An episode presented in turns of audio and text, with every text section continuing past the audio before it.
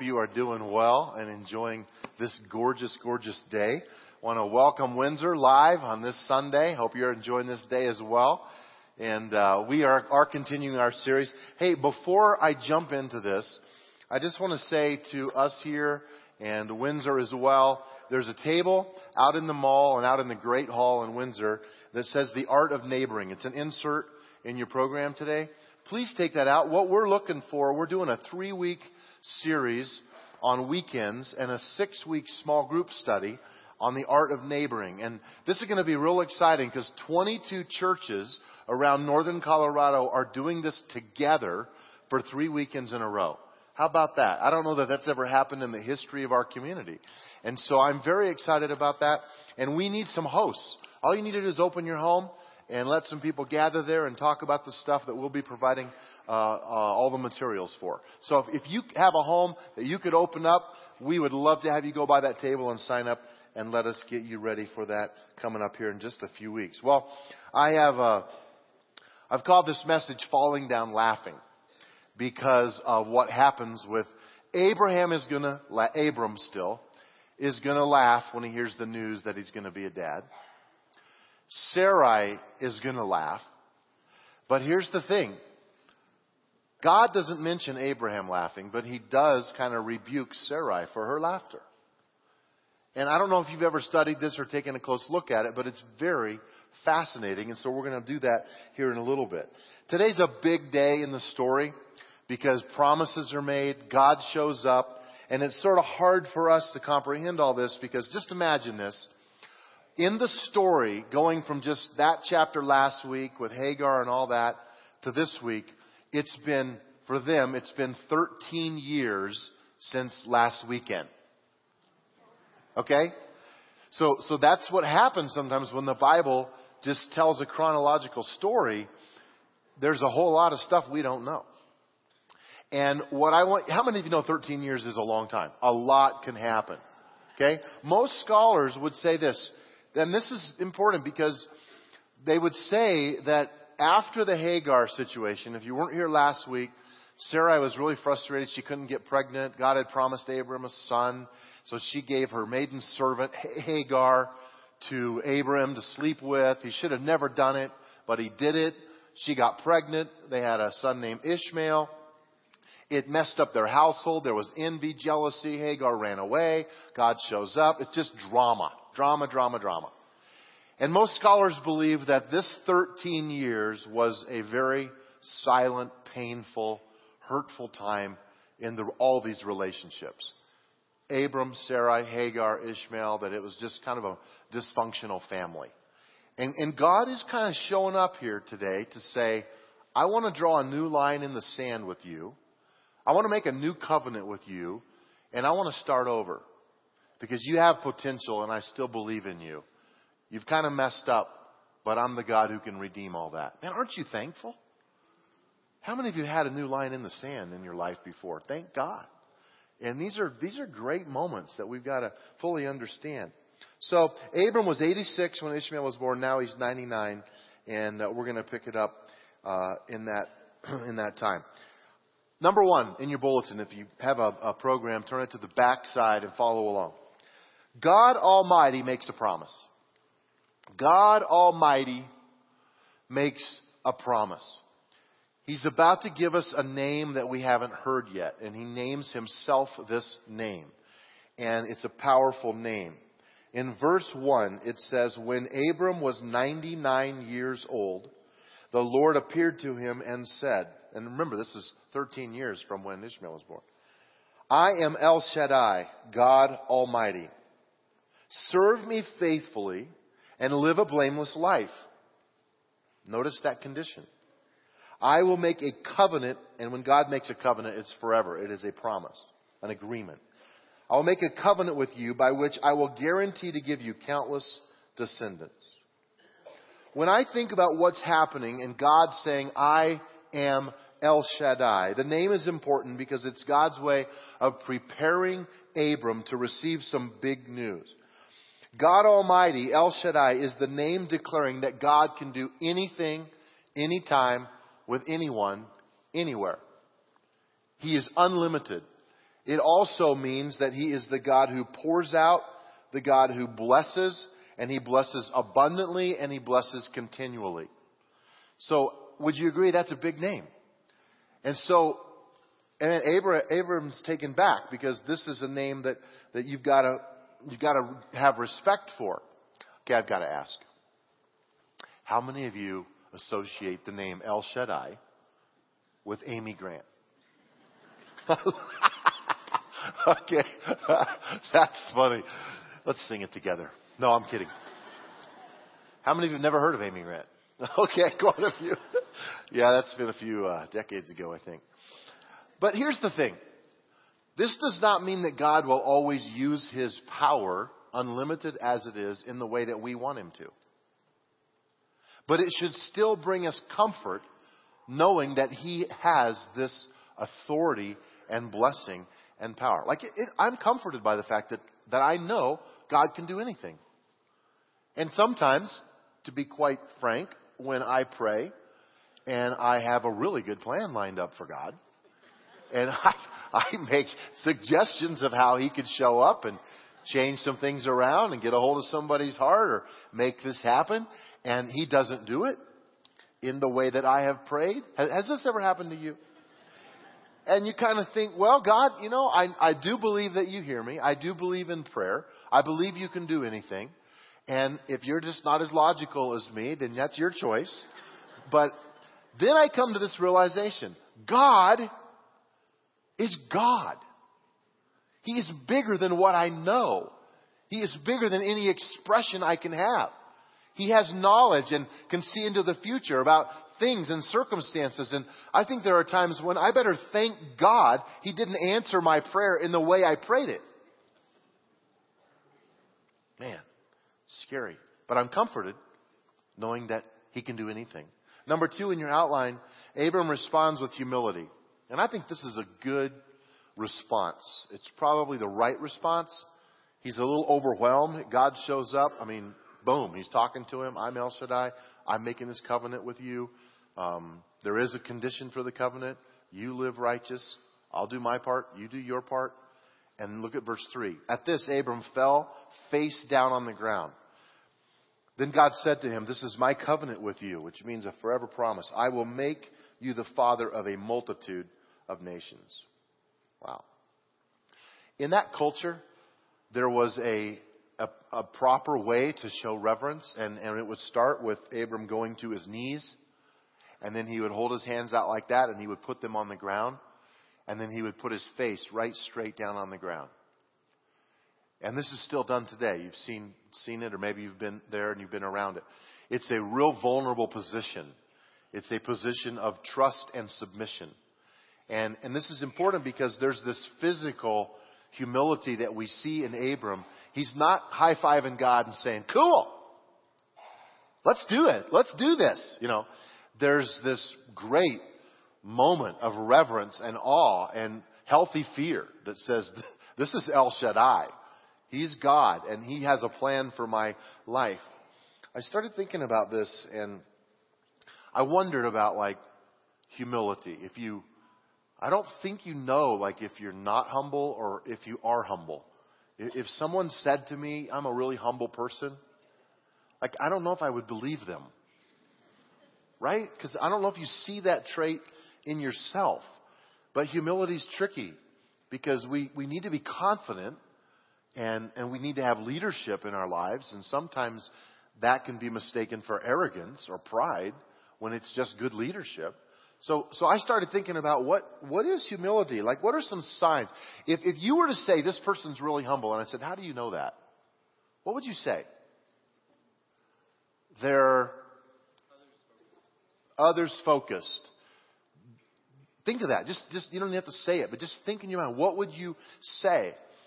And so these are the kind of things that sort of hang me up in my study time, and I, I start thinking about it, and, and I, I put three things down. I put one of the things is, I think gratefulness is a true sign of humility. I think when you see people who are truly grateful with whatever they have, And they're not always just grabbing and grabbing and wanting more. They're just, there's this sense of gratitude in their life just to be alive and to be breathing and to, to have any relationship they have. There's just, there's something about acceptance of, of what they have, of God's provision that seems humble to me. I think another thing is listening. Like, have you ever been, have you ever, when you talk to a good listener, you always say more. And, and if you, if you've ever had a conversation with someone who's just waiting to cut into the conversation, you know, it's like, it's like they're ready to go and you need to stop talking because you're bothering them. They need to say something.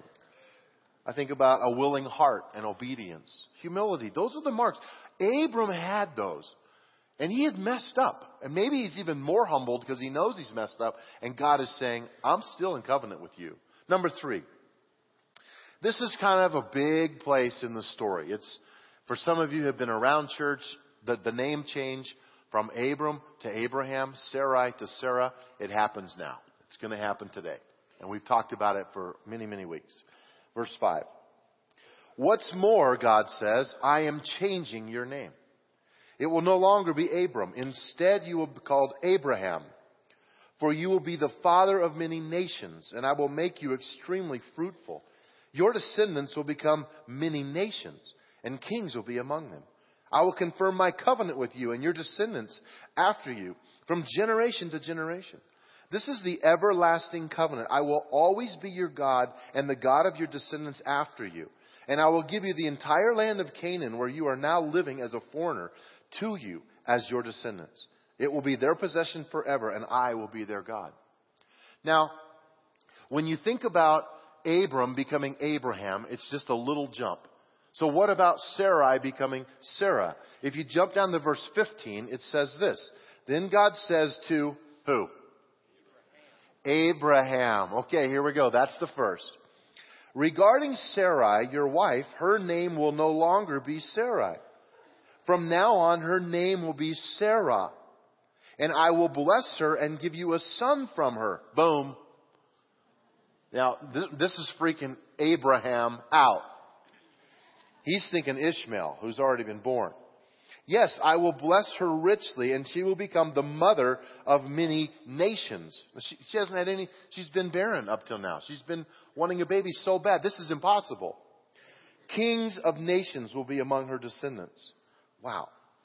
Now, when you think about these name changes, at first it's like big deal. What's, what's the big deal about the name change? There is, there are books, volumes written about this moment. Okay? Especially among the rabbis. It's fascinating. God inserts, okay, there's four letters. I'll, try not to get too weird in, in, in, theology here or history, but please listen to this. It's, it's a learning moment. There's four letters of the Hebrew alphabet in the word Yahweh, which means God. Two of them are the letter Hey. God adds Hey to Abram's name. God adds Hey to Sarai's name. It's like he takes a piece of himself with the two Hays in his name and says, one is for Abram, one is for Sarai. Now we are connected forever. And from that moment on, their names were changed and they would never go back the same. Isn't that fascinating? And, and you say, well, what's the big deal? It's a big deal because the etymology of the name Abram to Abraham and Sarai to Sarah completely changes the meaning of the name. Now, what Abram used to mean is noble father. What Abraham with the hay in it, now it means father of many, father of multitudes. In other words, you've gone from a nice, noble father to being a father of nations. Sarai, which means princess, when you add the hay, it means mother of nations. So God is doing a little play on words here and he's saying, I'm going to put some of my name in you and it's going to change your identity forever. Isn't that what God does? I love that about God. See, you can't be the same once you encounter God. Some of you have an interest in this, uh, the new beginnings idea there's this name change, and then there's something else that happens, and it's the first time it's recorded in the Bible, and it's called circumcision. What God is doing is He asks Abraham from this point on that all the boys will be circumcised as a physical sign that they are they have this mark on their physical body and they will be different from, from all other nations on the earth. Circumcision is no longer required to follow God, but in this moment, this was a big deal. It ended up that even Abraham, Ishmael, and all the boys after that were circumcised from that day on. So there's this spiritual name change, the meaning, and this physical sign of my covenant with God's people. So, let's move to this next part because it gets kind of tricky. Number four in your outline is what is the meaning of our laughter? What is the meaning of our laughter? In verse 17, it says, Then Abraham bowed down to the ground and he laughed to himself in disbelief. What is he, what is he laughing in disbelief about? The fact that he's going to be a dad. How could I become a father at the age of 100? How many guys would say that's a good question? That's fair. And how can Sarah have a baby when she is 90 years old? So Abraham said to God, May Ishmael live under your special blessing. Why did he say that? Because he can't get it in his head that, that there's going to be a different son. So he's saying it must be Ishmael that you're talking about. But God replied, No.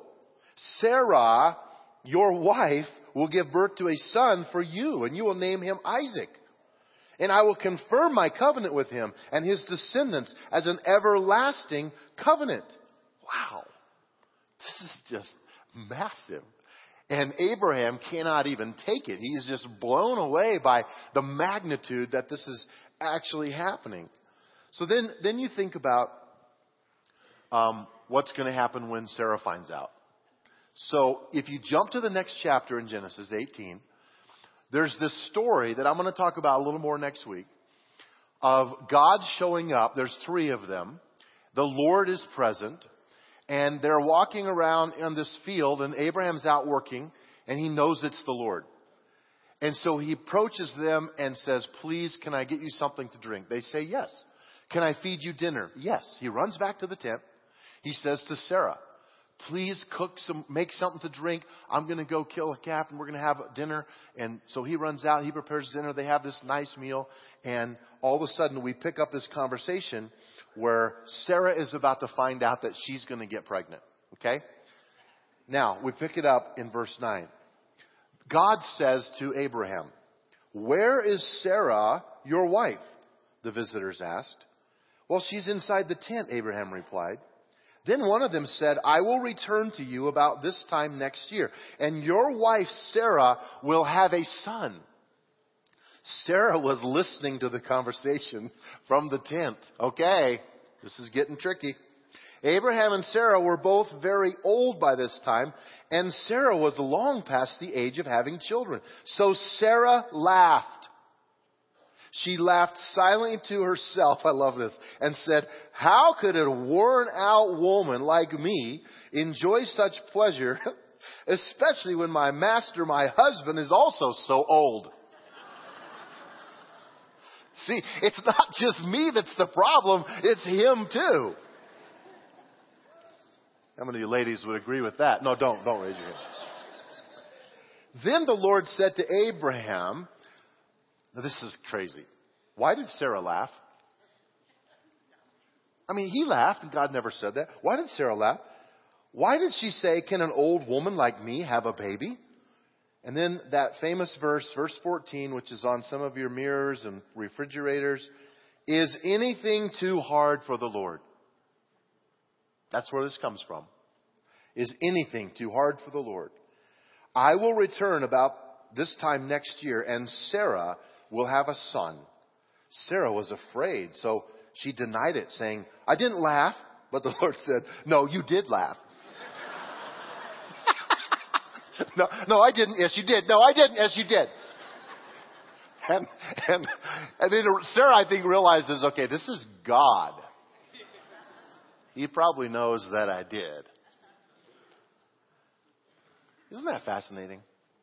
So, What's the difference between Abraham laughing because he can't believe it and Sarah laughing because she can't believe it? It's, it's, it's crazy. And I really given a lot of thought to this. I've read a ton of stuff about it. And there's, there's kind of, kind of a scolding that God says, why did you laugh? So I started thinking about laughter. How many kinds of laughter do you think there are? Just think about this with me for a minute. Ponder on this. Maybe in the car on the way home today, you could have a little contest in your car with anyone you're with and say, Give me a laugh and I'll try to guess what kind of laughter it is. And if you're by yourself, you'll probably guess correctly. Some advantages to being alone. Because there's the normal laugh. There's the laughter that God put in us that we don't fully control. Something we say tickles you, and you kind of go, it's this, it, it's this breath of air that kind of pops out, and you're not, you're not saying in your mind, okay, I'm, going to laugh now. Ha! It just happens.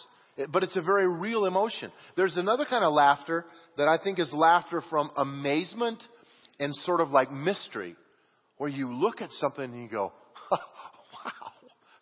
It's this laughter like, I think that's Abraham's laughter.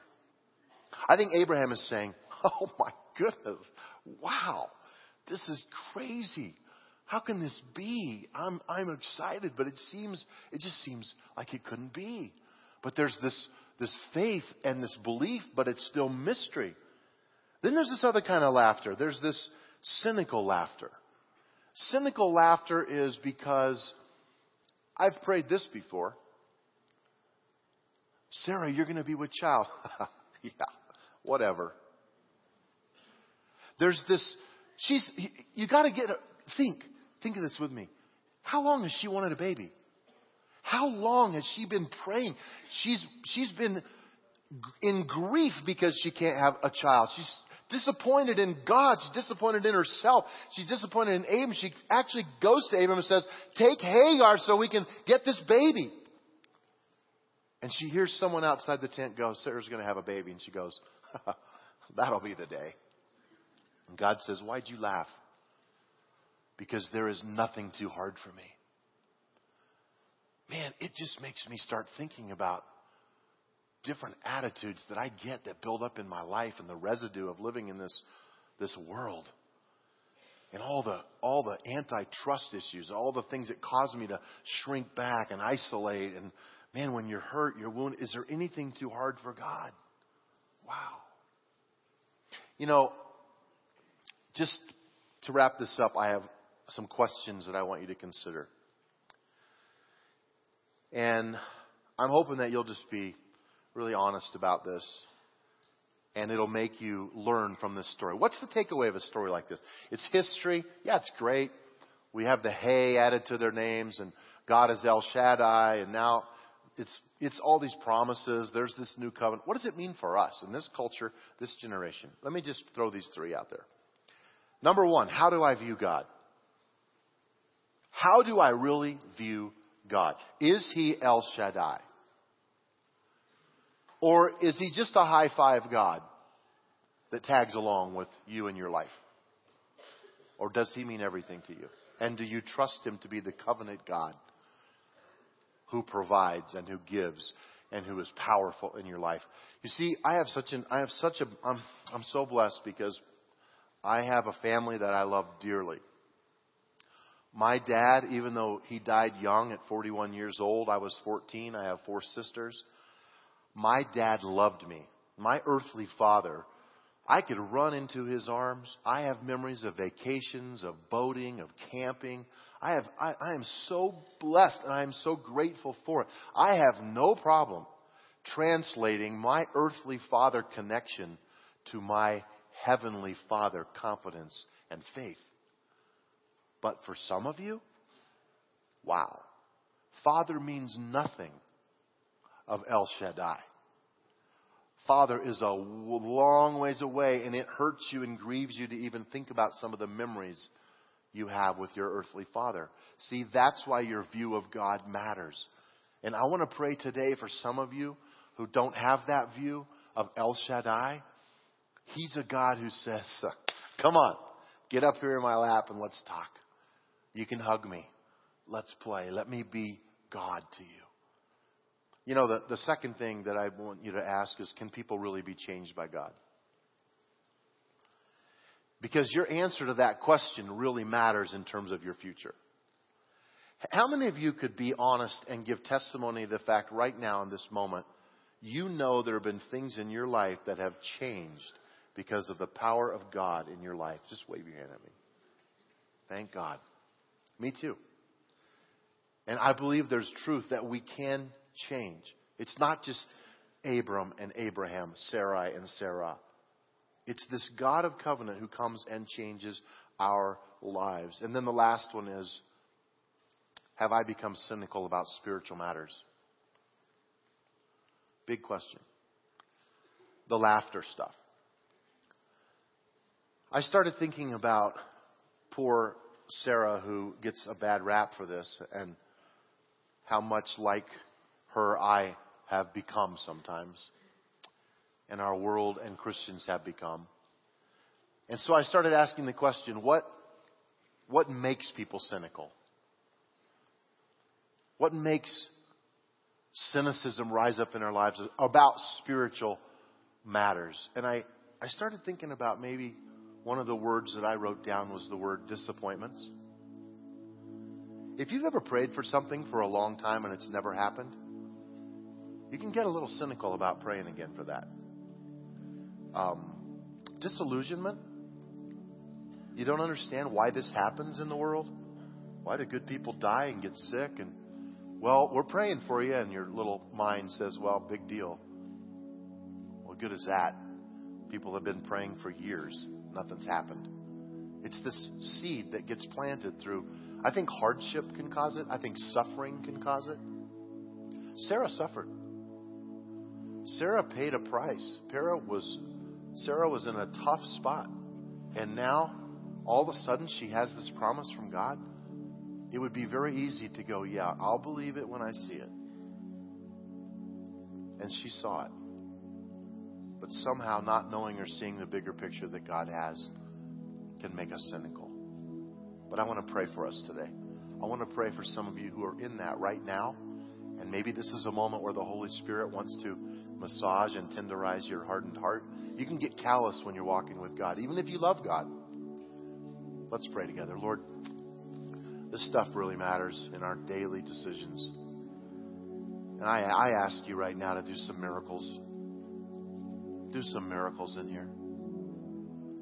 Prepare hearts to really receive something that they can't do in, in themselves. Let your spirit be very powerful in surgery today upon the heart and the mind and the spirit, man. If you know there's cynicism in your life that's not quite healthy, I think we all probably have some of it, but I'm talking about enough that see it's it quells faith completely. It smashes hope. That's what cynicism does. It takes away your ability to believe God for the future, even when you want to. It, can lead to depression, discouragement. And I, I'm just going to call it out today and say, Can I pray for you? If these seeds have been planted in you, even if you say, I love God, you can love God and become very cynical to an unhealthy way. But today I just want to pray. So if you want to raise your hand, do it right now. Just lift it up. Say, That's me. I'm included in this prayer today. Okay. Church, help me pray for these. Lord, this, this is so valuable to us. And the fact that you give us opportunity to come to you, that you say, let's draw a new line in the sand. I want a covenant with you. I, I want you to have a fresh start today. Lord, thank you for just that. That's big of you. We need to know that you are El Shaddai, that we can trust you even though you're not doing what we ask, even though there aren't things that we have answers for. Show us, God, how to walk in obedience and to trust you. And may we even say thank you sometimes for not answering the prayers that we pray. Because you see more than we do. We trust that you are God today. Take cynicism out of us and fill us with hope and faith. Secondly, I want to pray for you that Those of you that just say, I do need a fresh start. I, I just need today to define something new in me. Can I pray over you right now? Just slip it up to God.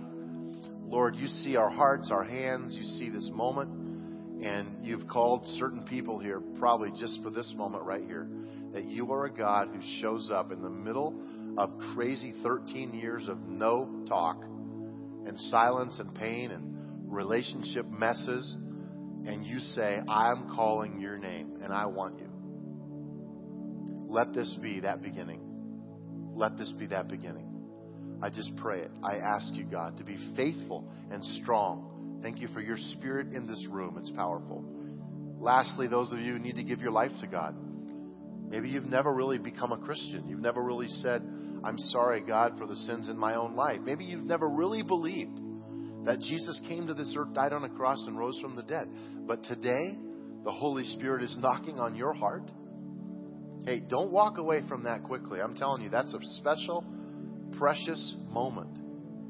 You can't even come to God without the Spirit doing this to you and drawing you and knocking in your spirit, man. So take advantage of this moment and say, God, I believe. I trust you.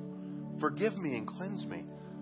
Uh, my faith is stepping out to trust that you are God and that you sent your son Jesus and he died and rose from the dead for me. And now I need you to forgive yourself, you guys, if that's you. You can walk in honesty, you can walk in you can be clean before God and trust him for your future because you do have a future. Praise God. In your name, Lord, we pray these things. Amen.